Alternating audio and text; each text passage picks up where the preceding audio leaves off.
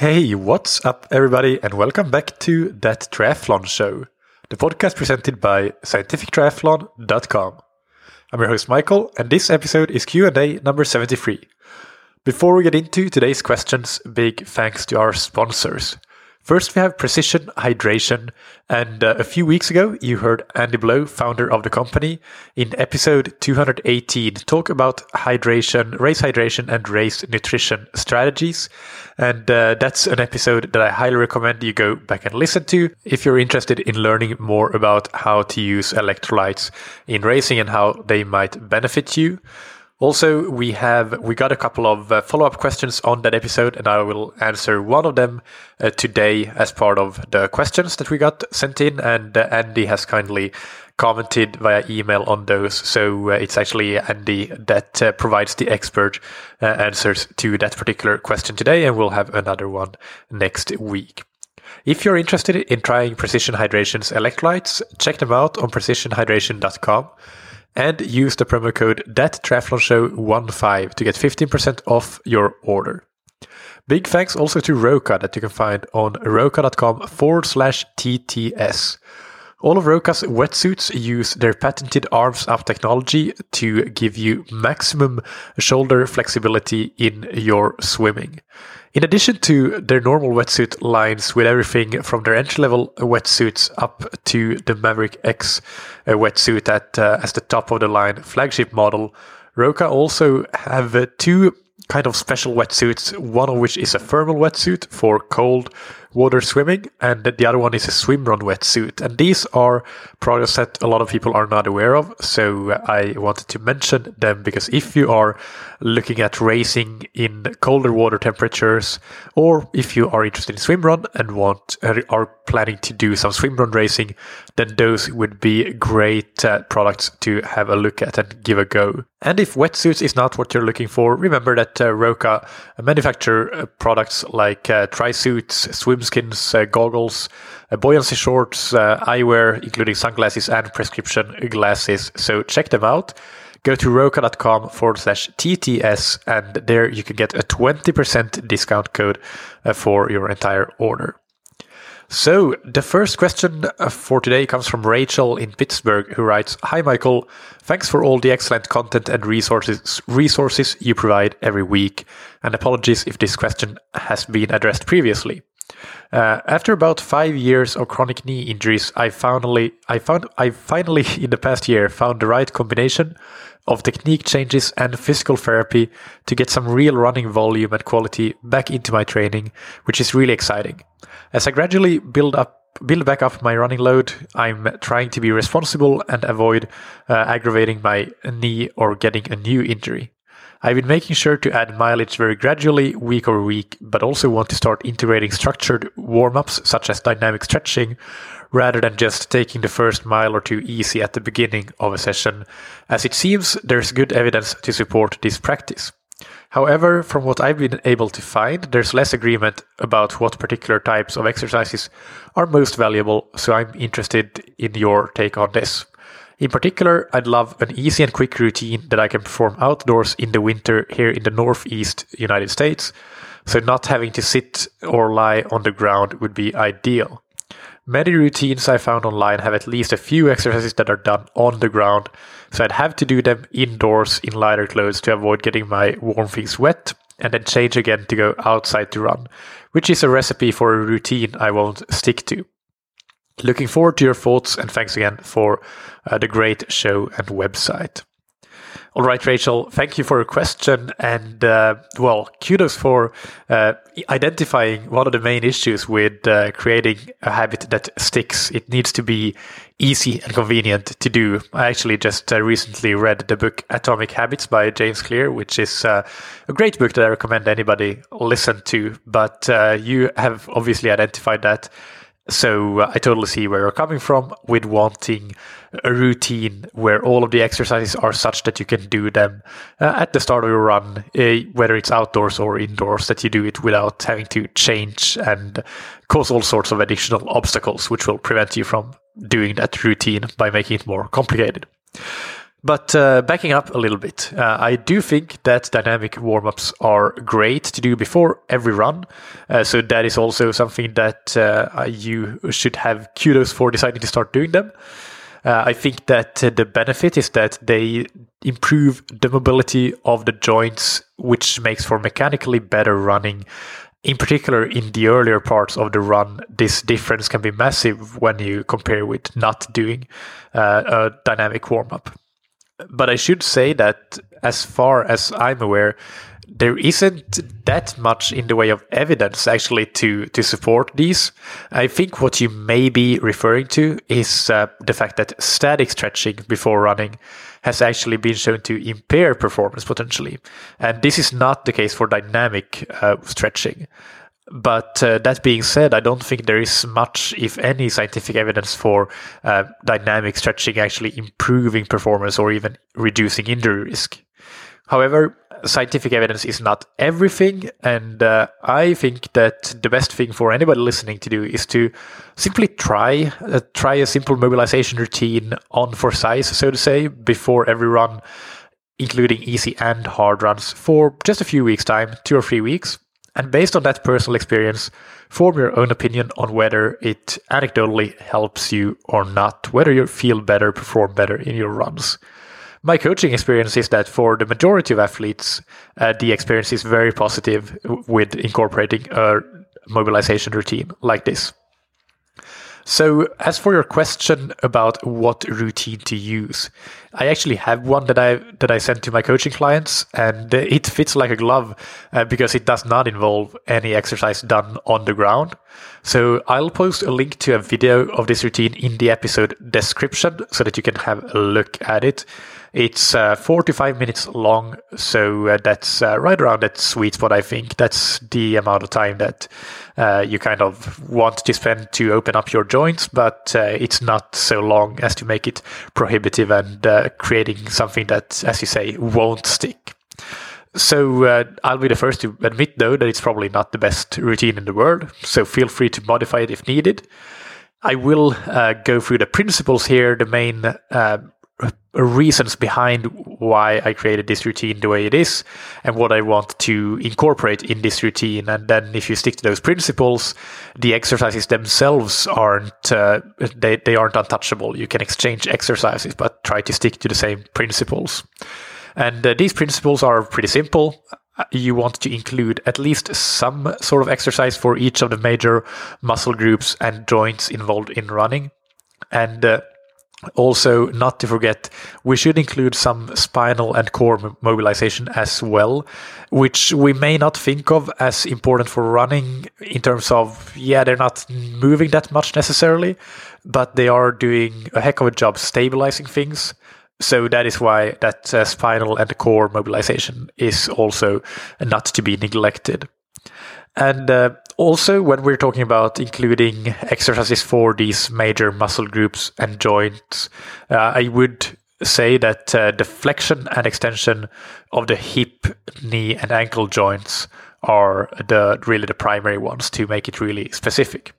So these are pretty simple principles. Uh, you could choose any exercises that work well for you and that incorporate those specific uh, principles. Uh, I also do think that uh, one more thing I should mention it, there is an advantage to doing some exercises that are outside of the main planes of movement of running. I, and by that I mean doing some lateral work. So, for example, uh, adductor and abductor exercises. But without going into much more detail than that, because anybody that wants to learn more, simply look at the video I'll po- post in the episode description and uh, I'll just list the exercises I've chosen that are, that are included in that routine. And they are uh, a walking quad stretch, a walking knee to chest stretch, a walking adductor stretch. And uh, this means uh, that the knee points out laterally and you pull your foot up towards your stomach. Then we have a walking reach for your toes uh, with uh, a crossover leg stretch. So it's a hamstring stretch essentially, but uh, with a bit of a lateral and balance component there with the leg crossover. Then we have uh, opposite, kicking your foot towards your opposite hand. Next, we have walking lunges with a warrior pose rotation. And this is where we really get in that spinal and core mobility and stabilization. Next, we have a walking lunge with a big hip extension. And I don't really actually have a good name for this one, uh, but uh, it's sort of a pulsating movement with the hip. So trying to really extend that hip uh, a lot and uh, really feeling that hip extending. So look at the video and you'll see what I mean. And uh, the penultimate exercise here is uh, side lunges, working both the adductors and the abductors. And finally, inchworms, which uh, are essentially, well, they're working the entire posterior chain, but hamstrings and calves and the like. So look them up in the video uh, or just uh, search for them on YouTube and you'll find what inchworms are. So uh, I hope that you find this routine useful, or you can use an adapted version of the uh, of the routine. Either way, good luck and stay injury free. The next question is from uh, Diego, who writes. Dear Michael, I'm following you on the podcast and I find your tips very useful. Thanks a lot. My name is Diego. I'm from Colombia and currently living in Mexico. In 2020, I have two goals Ironman 70.3 Cozumel on the 27th of September and Chicago Marathon on the 11th of October, 14 days between the races. I'm looking for advice on how to train for both events, considering they are happening in a very short time frame. I was thinking of following a 16 week 70.3 plan and add long runs in there. What do you recommend? Uh, for your information, uh, I have done a 70.3 last year and a marathon in 2018. Uh, also, what are your advice for tapering and recovering during the 10 days between the races? Many thanks in advance, Diego. All right, Diego, thank you for your question. So, uh, I think that uh, first of all, uh, you should uh, be aware that you can get into very good shape and do well for both of those events, no doubt. Triathlon training does, generally speaking, work really, really well to get you prepared for running events. Especially if running is a relative strength for you, then you can actually get into into very, very, very good running shape, close to uh, sort of a peak fitness, just with the run training you do for a triathlon. Of course, you could get into even better running shape by focusing sim- just on the running. Uh, so, if two athletes of the exact same abilities were to race a marathon, and one of them has trained specifically for that marathon, and the other one has trained for a 70.3, then likely the one who has trained for the marathon, assuming the training is good, they don't get injured and such, uh, they're probably going to win. But what I'm saying is that you can probably get to 90 or 95% of your marathoning potential doing 70.3 training. Let's call it 90%. Um, so close, but not quite to 100%. But then on the other hand, if you were to do marathon training as your main training and then just try to race a 70.3 or any triathlon really on that marathon training fitness, then you will be far away from your capacity in triathlon. And I think that we all intuitively understand this your swimming will be really poor and your bike won't be very good either. So yeah, that's that's pretty clear uh, when when we just spend a second to think about it. Uh, so triathlon translates well to to running, running not as well to triathlon. Uh, of course, there are some exceptions, such as if you have a very strong swimming background, for example, being a competitive swimmer in your youth, then you might be able to have uh, a very decent or a good, very good triathlon swim any day of the week on very little training. Uh, and you might have a massive aerobic engine, so your biking what might be just you you might be basically riding that aerobic engine wave on the bike even without that much training and, and so on. But let's assume that you're a normal age group athlete without any special circumstances like that sort of sportive sporting background. Uh, then I think that uh, what I just said holds true that triathlon training translates really well to running, not as much the other way around. So, if the two events are equally important to you, I would recommend that your training should be primarily focused on the 70.3, as you are suggesting already, because you're planning on using the 16 week plan. Uh, and uh, I do agree with you again that the long run is where you should make some changes compared to just the normal 70.3 training. So what you should be doing is uh, make some of the long runs longer and also have some of them include segments at your marathon pace. You'll most likely have done both of these types of long runs, just easy, uh, easy runs or aerobic runs, uh, and the race pace runs in your previous marathon training because they are very, very typical in, in marathon training programs. The typical rule of thumb for marathon training is to do a couple of long runs that are, let's call them 32 kilometers or so as part of your training. And depending on how fast you are, this might be three hours or so of running. So very long running. But the majority of your long runs can be significantly shorter than that. So maybe you have a couple more that are two and a half hours, but most of your runs don't need to be any longer than two hours or maybe two hours 15. So what I would uh, try to do in terms of the race pace running is to have maybe three or four long runs that where you include significant portions of marathon pace in them. So perhaps building up to between 20 and 24 kilometers of marathon pace in your most meaty marathon pace run. This could be, for example, something like three times seven kilometers at marathon pace with one kilometers recovery. The thing that you will need to be the most careful with is recovering from these long runs because they will be much more taxing than the much shorter long runs that you would do on 70.3 training.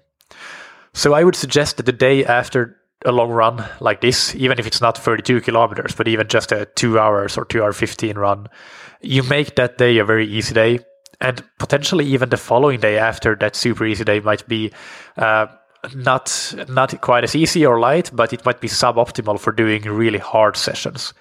So let's assume you do your long run on Sunday, then Monday might be just a short and easy swim or a bike, or maybe both if you're more of a high volume athlete, then you could do both, but keep both short and easy.